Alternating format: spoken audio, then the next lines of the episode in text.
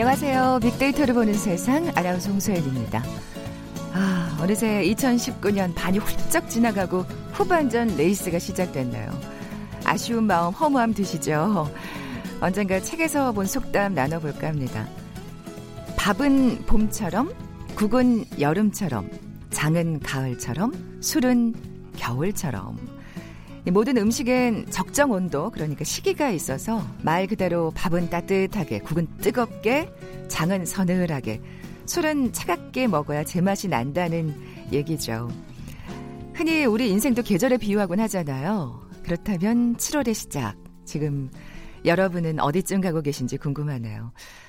뭐 벌써 올해가 반이나 지났다고 의기소침한 분들 계실 텐데 계절의 시기가 여름을 향해 달려가고 있듯이 여러분의 마음도 따끈따끈한 뜨끈한 국처럼 한여름의 열정이 가득한 시간으로 만들어 보시면 어떨까 싶네요.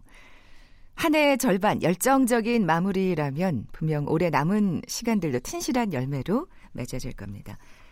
활력 넘치는 2019년 후반기를 준비하면서 저, 저희 빅데이터를 보는 세상에서는 오늘부터 4월간 좀 특별한 시간을 마련했습니다. 각 분야별 2019년 상반기를 정리하는 특집 빅데이터야 상반기를 부탁해 진행하려고 하는데요. 저희 빅데이터를 보는 세상과 함께 지난 6개월의 시간 돌아보시면서 알찬 하반기 계획해 보시기 바랍니다. 자, 오늘 그 첫 시간 상반기 사회 이슈와 창업 분야의 화제의 키워드 함께 정리해 봅니다. 먼저 빅퀴즈 풀고 갈까요? 7월의 첫 주. 7월에 관한 문제입니다. 7월의 탄생성 맞춰주시면 되는데요. 이것은 열정적인 사랑을 상징합니다. 역시 여름은 뜨거워야 돼요. 자, 어원은 라틴어의 루브럼, 빨갛다는 의미인데요. 한 시인이 사랑의 언어를 속삭이는 여인의 입술에 비유할 정도로 아름다운 붉은색을 자랑하는 보석이죠. 어, 뭘까요? 보기 드립니다. 1번 골드, 2번 실버, 3번 진주, 4번 루비. 방송 들으시면서 정답과 함께 다양한 의견들 문자 보내주십시오. 오늘 당첨되신 두 분께 커피앤도넛 모바일 쿠폰 드립니다. 휴대전화 문자메시지 지역번호 없이 샵 9730이고요. 짧은 글은 50원, 긴 글은 100원의 정보 이용료가 부과됩니다.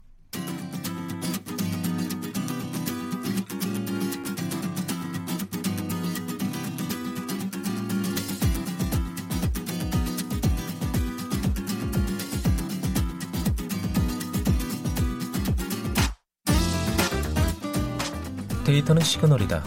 KBS 일라디오 빅데이터로 보는 세상. 세상의 모든 빅데이터. 2019년 상반기 화제가 됐던 사회 분야의 핫 이슈 빅데이터를 통해 분석해 봅니다. 한국 인사이트 연구소 김덕진 부소장 나와 계세요. 안녕하세요. 네, 안녕하세요. 네. 2019년 상반기 참 예, 돌아보면 크고 작은 일들 참 많았습니다. 그러니까요. 항상 그렇지만. 네, 특히나 올 상반기는 어느 때보다도 정말 역동적이고 다이나믹했다. 정말 끝에서 끝까지를 본뭐 음. 이런 어, 상반기가 아니었을까라고 생각해 볼 수 있을 것 같습니다. 네. 그럼 어떤 키워드들을 골라보셨어요? 네, 일단은 한 네 가지 정도 키워드를 정리해봤는데요. 2019년 네. 그리고 집, 북한, 막말 이렇게 한 네 가지 아. 정도를 한번 생각을 해봤습니다. 우리가 뭐 이 시간을 통해서 사실 여러 번 짚어봤던 키워드이기도 음. 합니다. 네, 맞습니다. 네. 그 2019년이 시작될 당시에만 해도 우리가 참 꿈과 희망으로 시작을 했었죠. 뭐 항상 뭐 북, 그렇죠. 네, 그렇죠. 뭐 북미 정상회담도 아, 그렇고 네, 남북 관계 개선, 뭐 집값 하락에 대한 기대감. 그런데 실제로 시간이 지났을 때는 좀 막말이 난무하고 경제 상황도 어려워진 부분이 있는 것 같아요. 뭐 최저임금 인상, 주 52시간 도입 등 여러 가지 변화들도 있었고요.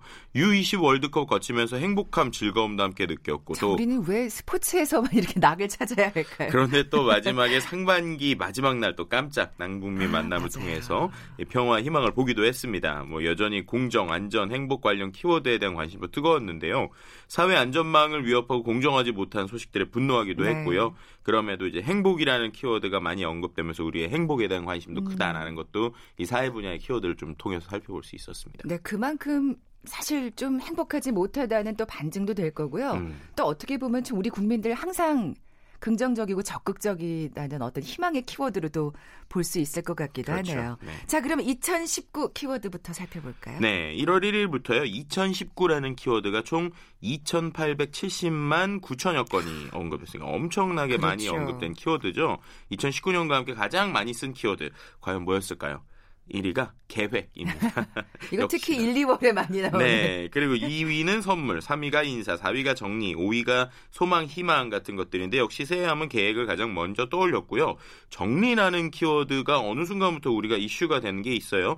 이게 근데 재밌는 게 불필요한 물건을 오프라인에서 정리하는 것도 있지만 온라인상에서의 아. 친구. 네. 그러니까 여기서 말하는 것은 이제 그 온라인상에서의 복잡한 인간관계를 정리하는 이런 것들입니다. 아, 미니멀, 미니멀 라이프가 온라인에서도 네, 그렇죠. 됐네요. 왜냐면 SNS상에서 너무 많은 친구들 맺다 보면 그래요. 내가 듣기 원치 않는 소리까지 들어서 이런 것도 있는 것 같고요.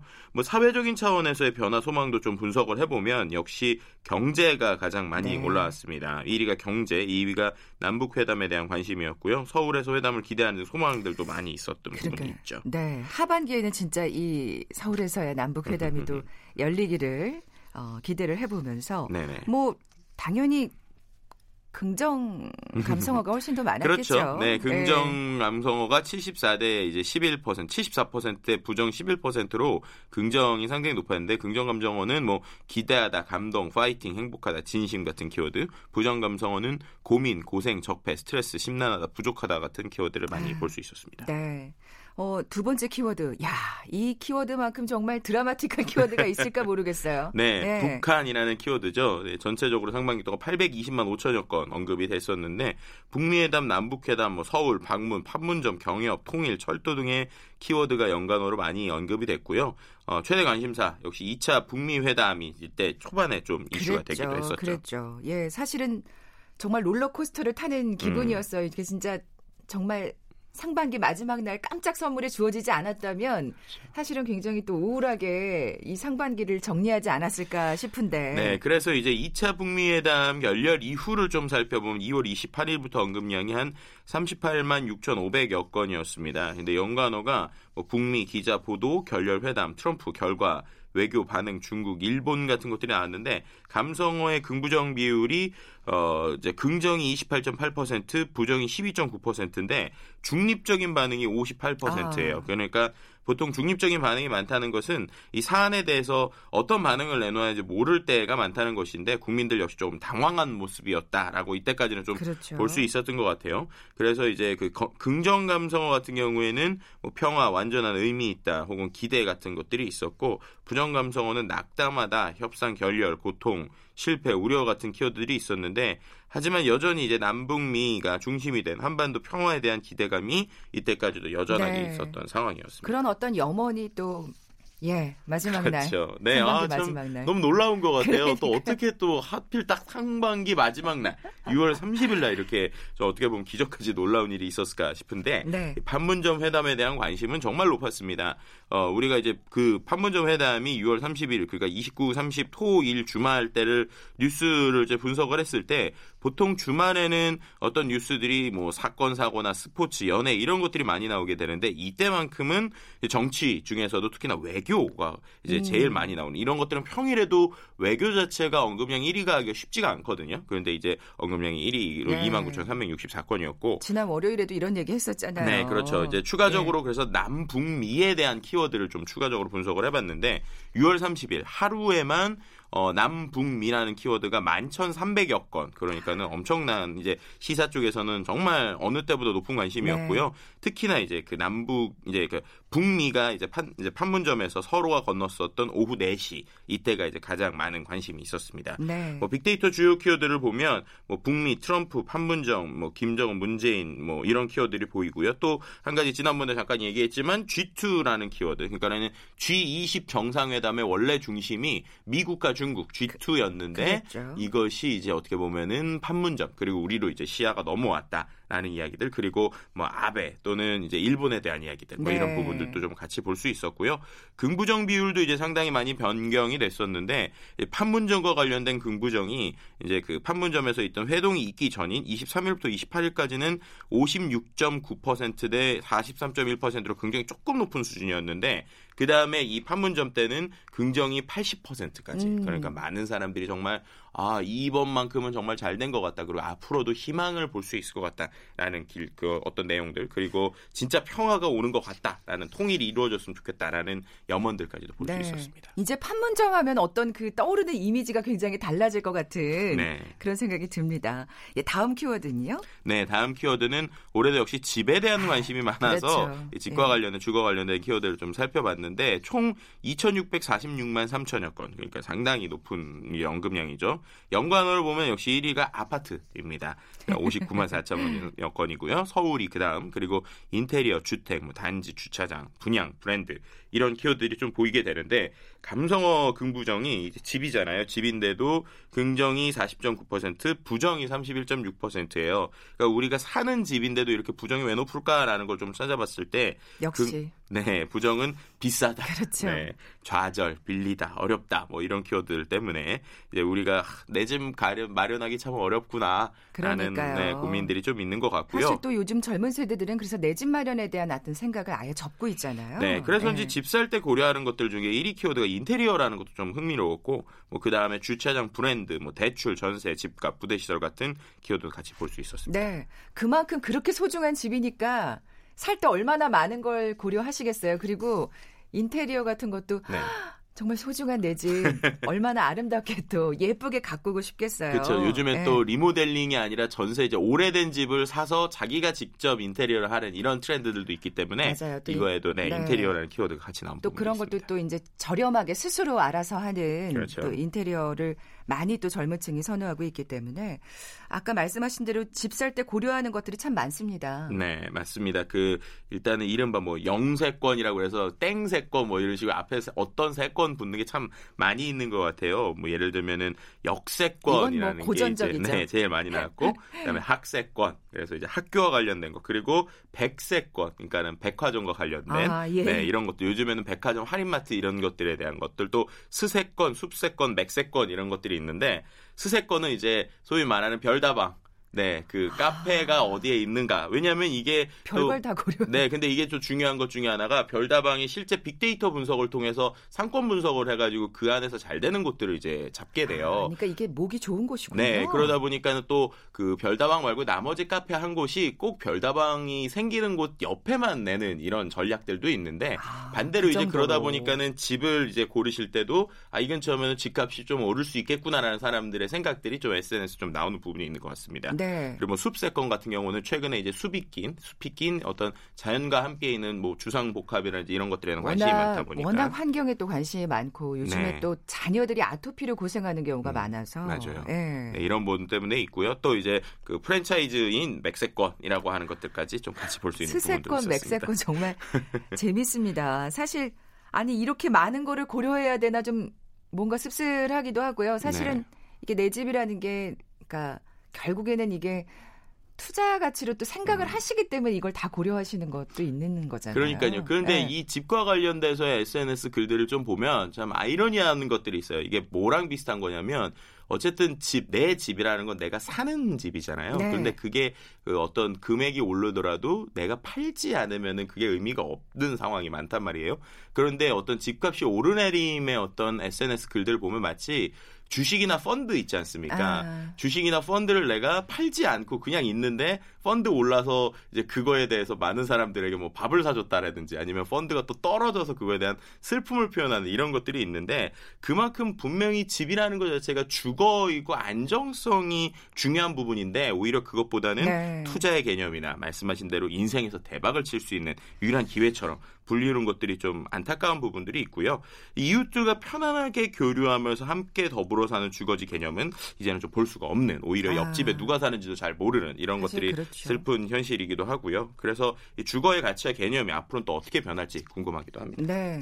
사실 이렇다 보니까 참 집값이 떨어지기가 쉽지가 않은 예 마지막 키워드 막말입니다. 네 아이고, 마지막 막말이라는 예. 키워드 참 올해 들어서 막말 소식 정말 많이 들었던 것 같은데 네. 380만 2천여 건이 언급이 됐었고요. 언제부터인가 사람들을 분노케 하는 뉴스 상당수의 주요 내용을 차지하는 부분이 있었습니다. 뭐 낯뜨거운 배설적 막말부터 혐오 담긴 차별적 막말, 자기 지위에 도취한 병 뭐 이들의 갑질형 막말, 또 정치적 계산이 깔린 정략적 막말까지 참 우리 사회 병들게 하는 음. 이런 말들이 많았습니다. 네, 사실은 정치인들이 너무나 막말을 해대니까 네. 이게 또 우리 일반 시민들한테까지 전염되는 듯한 느낌이에요. 그러니까 웬만한 막말에 굉장히 둔감해지고요. 그렇죠.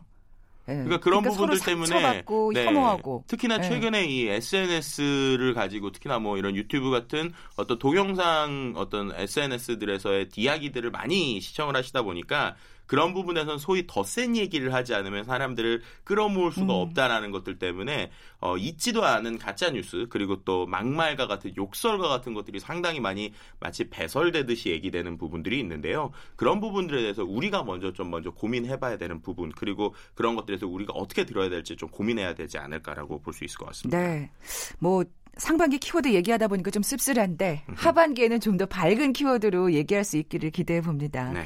지금까지 빅데이터의 상반기를 부탁해 한국인사이트 연구소 김덕진 부소장과 함께했습니다. 고맙습니다. 네, 감사합니다.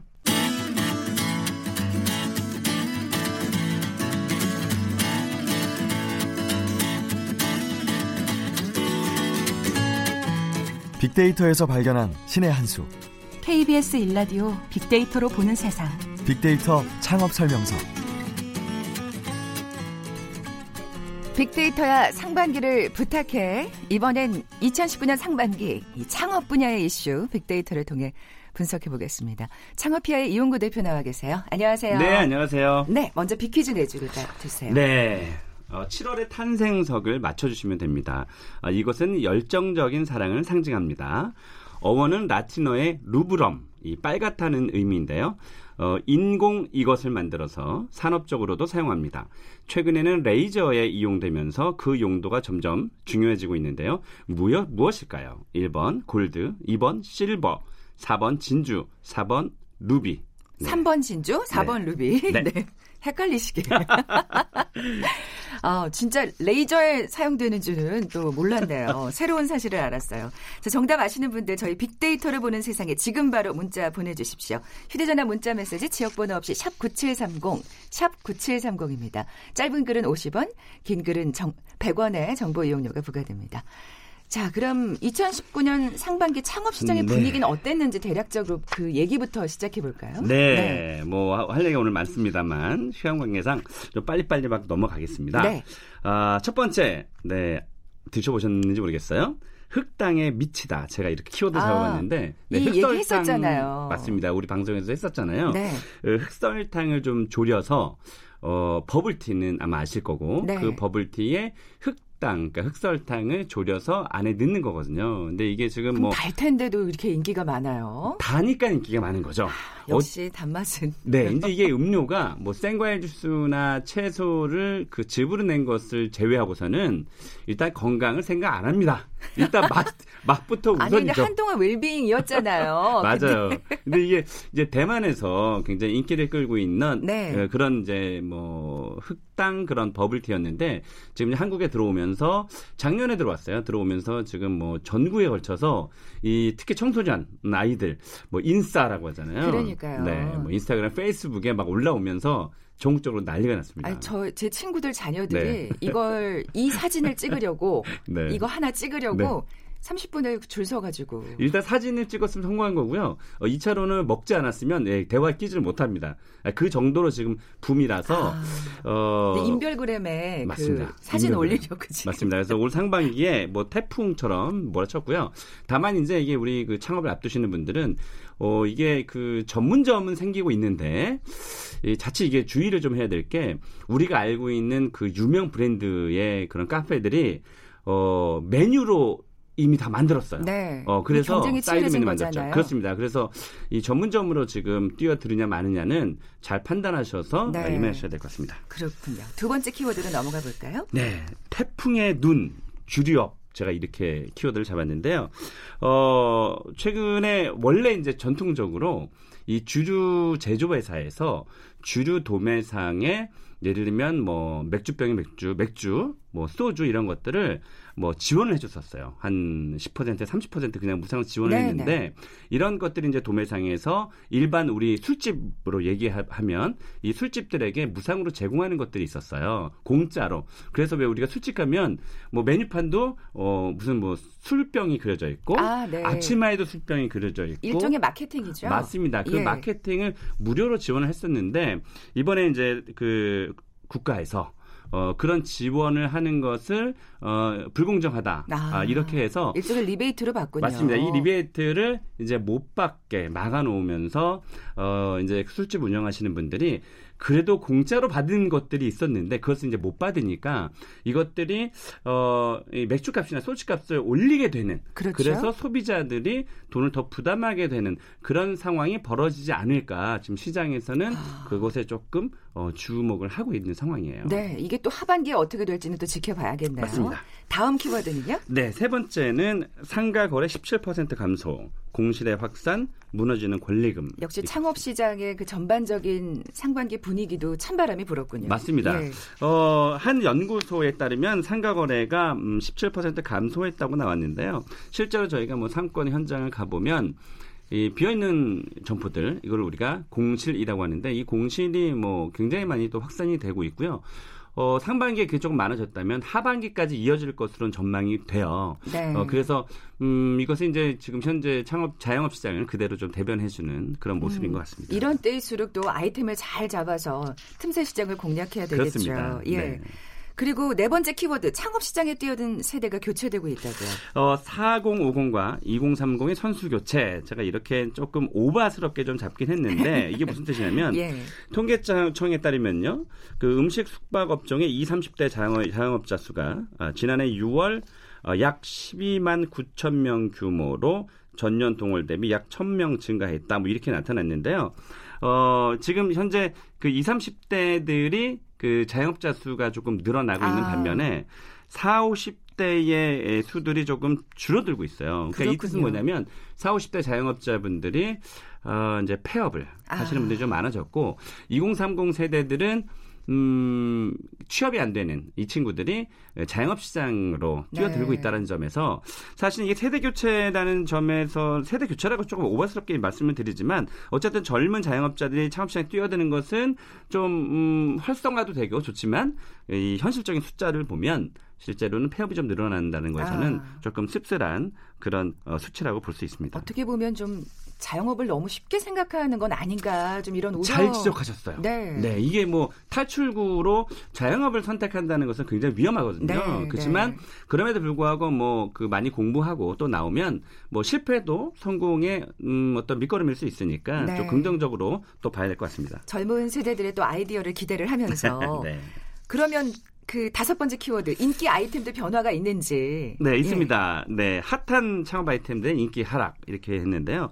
왜 그 뭐 뭐 그 요즘의 얘기예요. 그 왜 꼬막 비빔밥 네, 뭐 난리가 났었잖아요. 네. 꼬막 비빔밥 드셔보셨나요? 네. 어, 그쵸. 네. 그런 저 정도로. 맞습니다. 이 꼬막 비빔밥이 생기면서 뭐 전국에 열풍을 좀 일으켰고요. 또 낙지 전골, 아 이것도 조금 핫한 아이템이었었고요.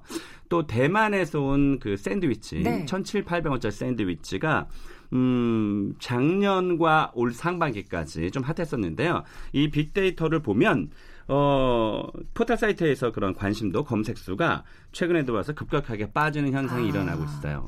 이런 것만 보더라도 어, 어떤 소비자 관심에서 네. 조금씩은 이제 좀 멀어지고 있구나. 그러니까 핫한 아이템이라 그래서 막 그렇게 무조건적으로 뛰어들고 이러는 건 좀 조심을 해야겠다는 생각이 들어요. 맞아요. 그래서 저희 이제 방송을 들으시면 이 빅데이터 통해서 들으시면 네 현상을 알 수 있으니까 꼭 들으셔야 됩니다. 그러니까 앞- 앞서 우리가 첫 번째 키워드로 꼽은 흑당 버블티 같은 경우에도 어 핫하다 네, 이러고 또막 맞아요. 아무 생각 없이 맞아요. 창업하거나 이러는 건. 좀. 조심해야 되지 네, 않을까 그렇습니다. 그런 생각이 드네요. 네. 빅데이터야 상반기를 부탁해 다음 키워드로 넘어가 볼까요? 네, 1인 겨냥 아이템의 급성장. 1인 가구가 드디어 30%까지 왔습니다. 통계청 전망에 따르면 사실 올해 지금 현재 시점에서 한28% 돼야 되는데요. 얼마 전 자료가 나왔는데 그 29.2%예요. 그러니까 그러니까 30%까지 다 왔어요. 며칠 전에 전민기 팀장이랑 이 얘기를 아, 했거든요. 그렇습니까? 예. 이게 좀 통계청에서 내다본 그 예상보다 조금 더 빨라요. 아, 그래서 그렇죠. 1인 그래서 그런지 모르겠지만 백화점의 그 지하에 음식 코너들 을 가면 뭐 뭐 그 샤브샤브도 1인분은 아, 나온 거는 뭐 네네. 당연히 아실 거고요. 네. 요즘 솥밥 점점 그래서 또 1인 한 명 이제 솥밥을 또 그렇군요. 먹을 수 있는 그래서 다양한 아이템으로 1인 겨냥한 그런 아이템들이 현재 확산이 되고 있습니다. 네, 그러니까 식당 가봐도 이렇게 뭐 큰 테이블이 있다기보다는 이게 바 형식으로 돼 있는 곳도 굉장히 맞아요. 많고요. 맞아요. 1인 1인 어떤 홈밥 하시는 분들이 편하게 앉을 수 그래서 있도록. 최근에 그 인테리어 스타일이 그렇게 좀 바뀌었습니다. 아, 네. 그렇군요. 이 창업 시장에도 또 1인 가구가 늘어나는 어떤 그 사회 현상이 또 반영이 되고 있군요. 맞습니다. 다음 키워드는요? 네, 그래서 이어집니다. 일곱 번째 키워드는 배달 시장 더 큰 성장. 이렇게 됐습니다. 그래서 아. 이 1인 가구가 늘어나면서 집에서 나오는 거 싫어합니다. 집에서 그냥 버튼만 누르면 휴대폰만 딱 키면 그냥 배달을 시켜 먹을 수 있으니까 예전에는 근데 또 2인분 시키고 막 이래야 됐잖아요. 배달을 하려면. 맞습니다. 요즘에는 진짜 1인분도 배달해 주시더라고요. 그렇습니다. 그래서 전 배달료를 받긴 하지만. 맞습니다. 네. 그럼에도 불구하고 조금 돈 지불하더라도 요즘 시켜 먹습니다. 음. 국내 배달 음식장 규 음식 식당 아 그러니까 어 죄송합니다. 국내 배달 음식 시장 규모가 2017년 15조에서 2018년 20조. 아. 시- 올해는 이, 지금 상반기는 20조가 더 넘었습니다. 그래서 그렇군요. 이 배달 시장도 지금 확대가 되고 있어서 배달 시장이 더욱더 커질 전망입니다. 네. 이 1인 가구의 증가가 참 여러 가지로 이 창업 시장에도 변화를 일으키고 있네요. 맞습니다. 또 창업 분야의 화제의 키워드 다음요? 네, 무인 주문 시스템, smart order 어, 등의 이걸 총괄해서 언택트 점포라고 하는데 언택트 그러니까 비대면 사람을 에, 마주하지 않고 네. 또 기계로 우리가 주문을 하는 이제 그런 시스템이잖아요. 그래서 요즘 뭐 그 카페에서 아마 그 무인 주문을 하시는 모습 많이 봤을 거고요. 뭐 아이스크림 뭐 또 최근에는 뭐 식당까지 그냥 그 이 종업원 분들이 직접 주문 받지 않고 직접 손님이 이렇게 주문하는 그 시스템이 터치 버튼으로, 있죠. 그죠? 맞습니다. 그래서 그 기계 하나가 그 인건비 1.5명 정도 분량을 아. 좀 줄인다고 해요. 그래서 인건비를 줄이는 차원에서 이런 무인 주문 시스템이 확산이 되고 있었습니다. 네. 그리고 또 젊은 세대들이 이렇게 비대면을 또 말하는 거 선호하기 싫어해요. 아, 이거. 큰일입니다. 워낙 워낙 네. 인터넷을 맞아요. 많이, 집에서도 대화가. 없어집니다. 사실 이게 그러니까요. 안 좋은 건데. 사실 그 휴대전화 탓이 큰것 그러니까 같아요. 예. 현상이니까요. 네. 다음 어, 키워드 커피 전문점에도 변화가 있었다고요. 네, 미국의 유명한 완전 프리미엄 커피 전문점 한 잔에 뭐 5천 원, 6천 원 하는 커피 전문점이 성수동으로 입성하면서 아, 예. 최근에는 제가 역삼동에도 지금 이 브랜드가 공사하는 것을 봤어요. 그 파란 맞습니다. 그래서 그 드립 커피의 일종의 전문점인데 뭐 5, 6천 원짜리 커피 를 이제는 그대로 받아들이는 어 그래서 실제 우리가 알고 있는 별다방 뭐 4천 원대의 아메리카노에서 조금 더 진화된 그런 음. 아이템이 들어오면서 소비자들의 각광을 받고 있었습니다. 네. 힘들다 힘들다 하지만 또 이런 그 약간의 그 사치스러운 디저트 음료 한 잔으로 그 나만의 어떤 즐거움을 찾으려는 또 그런 사람들은 또 늘고 있는 것 같아요. 맞습니다. 분명한 소비의 특성인 것 같습니다. 아, 그렇군요. 자, 그럼 마지막 키워드 뭔가요? 네, 마지막은 자영업자 감소, 나홀로 자영업자 증가 어, 이렇게 이건 잡았습니다. 자영업자는 그 올 상반기에 지난해에 비해서 좀 줄어들었고요. 네. 반면에 그 종업원이 있는 그 음식점들은 좀 또 감소가 됐고 나홀로 혼자 아. 어, 장사를 하시는 분들이 조금 증가되는 뭐 이런 추세가 올해 상반기에 지속이 아, 됐습니다. 그러니까 그만큼 사실 자영업이 어렵다는 또 반증이겠어요. 고정 비용을 그 어떻게 줄이느냐 여기에 자영업자들의 성패가 달려 있는 현재의 현상 같습니다. 네, 그러니까 아까 언택트 비대면 어떤 점포도 많이 맞습니다. 늘고 있다고 하셨는데 이것도 또 같은 맥락이라고 연관성이 있는 거죠. 볼 네. 수가 있겠네요. 네. 예. 아, 그러면 마지막으로 뭔가 이 상반기를 전체적으로 또, 네. 예, 전망해 주시고, 그 정리해 주시고 또 다음을 전망해 주신다면요. 네, 오늘 제가 10가지 키워드를 이제 소개를 해드렸지만 여기서 얻은 것은 두 가지예요. 하나는 경기가 어렵다라는 것, 또 하나는 이 경기 어려운 가운데에서 우리가 돌파구를 찾는 노력이 계속 되고 있다라는 거. 그래서 아. 내년 하, 올 하반기에는 좋은 소식만 어, 전해드릴 수 있도록 어, 기대를 저도 해봅니다. 네. 지금까지 창업 컨설턴트 창업피아의 이용구 대표와 함께 했습니다. 고맙습니다. 네, 고맙습니다.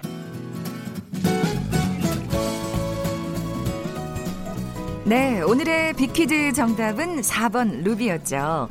커피와 도넛 모바일 쿠폰 받으실 두 분 홈페이지에 올려놓겠습니다. 자, 특집 빅데이터를 보는 세상 빅데이터야 상반기를 부탁해 오늘 그 첫 번째 시간 마치고요. 내일은 소비시장과 IT 분야의 핫 이슈 정리해 봅니다. 내일 뵙죠. 고맙습니다.